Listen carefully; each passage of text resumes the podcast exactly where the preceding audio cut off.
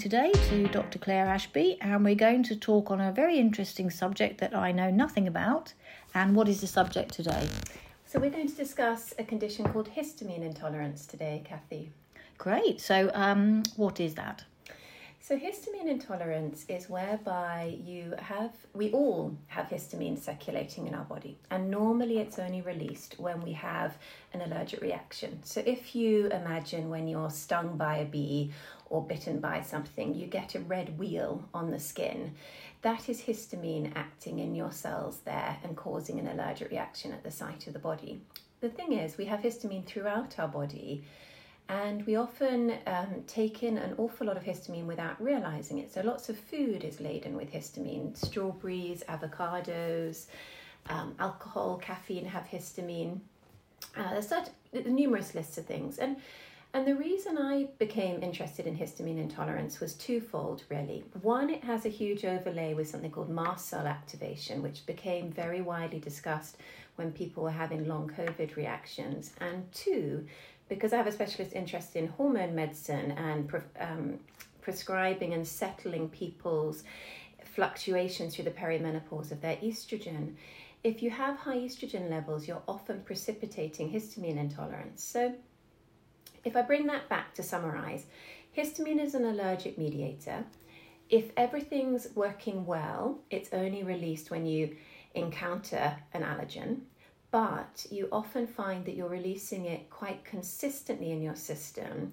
And you need to be really very aware if you're consuming a lot, because the people who have histamine intolerance often come along and say, do you know what? I just don't feel well all the time. I just feel run down. Compared to my friends and colleagues, I feel like I'm really tired, I'm really fatigued. My bowels aren't what I would expect them to be. I often feel my skin is quite itchy. But I've seen numerous doctors, I've seen numerous clinicians, my thyroid function is fine, they tell me my full blood count is fine. And it's often histamine intolerance unpicking it. Now, it's a fascinating condition that I didn't know about prior to recently. It's not taught in medical school. It's becoming much more widely discussed now that it's got the link with long COVID and mast cell activation. But it's just a really, really enjoyable sphere to start working in and be aware of because patients um, will do so incredibly well if you can make the diagnosis and you can just reduce histamine in their diet and use very simple measures like an over the counter antihistamine twice a day. So it's a, just a very good thing to have an awareness of on a level as a physician or on a level as a lay person because you'll often know of that person who just says they don't feel right all the time. Um, a very, very classic story of a woman might be that I generally feel always fatigued. they felt like they thrived in pregnancy, then they felt less well after pregnancy, and then they come into their perimenopause and feels dreadful, and they're not corrected and well supported by hormones because underlying everything is the histamine levels being too high in their body. And the interesting bit there is in pregnancy, they do really well because they have a very significant upregulation of the enzyme that metabolizes histamine called diamine oxidase because the placenta makes it at 500 times the quantity we normally make it. That is very interesting. So, pregnancy in that scenario is very good for women because often we might say, slightly jokingly, pregnancy is not so good for us. Um, how long does the effect of that last? Only while the placenta is present in the body? Does it immediately go away? Yes, you're right. It immediately drops off. Deliver the placenta, you lose that high diamine oxidase, and then that person returns back to feeling sluggish. The things that people say to me, be it man or woman, say, I just feel like I'm slightly toxic all the time and they just know they don't feel right within themselves. So, and it's one of those conditions that once you've seen it, you can't unsee it. You keep seeing it across the board when you've, as a medic, work back, reassured yourself. You know, we always work from things that we need to feel we tick off as concerning and work back in our mind. But once once you've got it there in your mind's eye, it's really very helpful because then you can discuss it with the patient.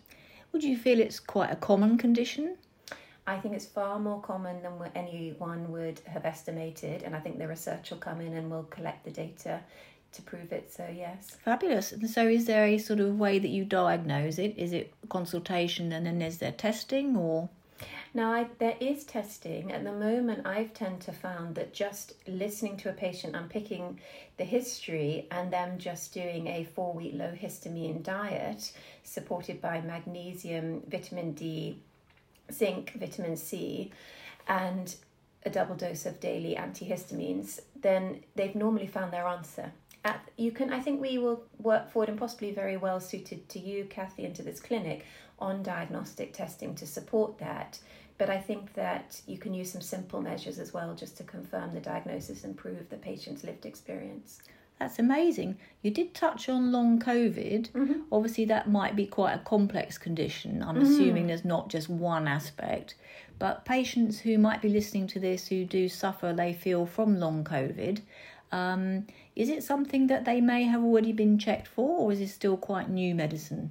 So this is medicine that's being practiced in long COVID clinics, and they're very much looking at mast cell activation. So the the COVID virus attacks the ACE2 protein um, and receptor, so across the body, and that's where mast cell activation has become very much more discussed. And then there's a lot of overlay.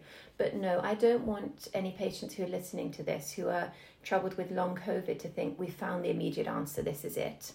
But if they ever wanted to come and have a conversation and become more informed and have a trial of a reduced histamine diet and support with trying does this measure assist them, then that would be a very reasonable thing to do.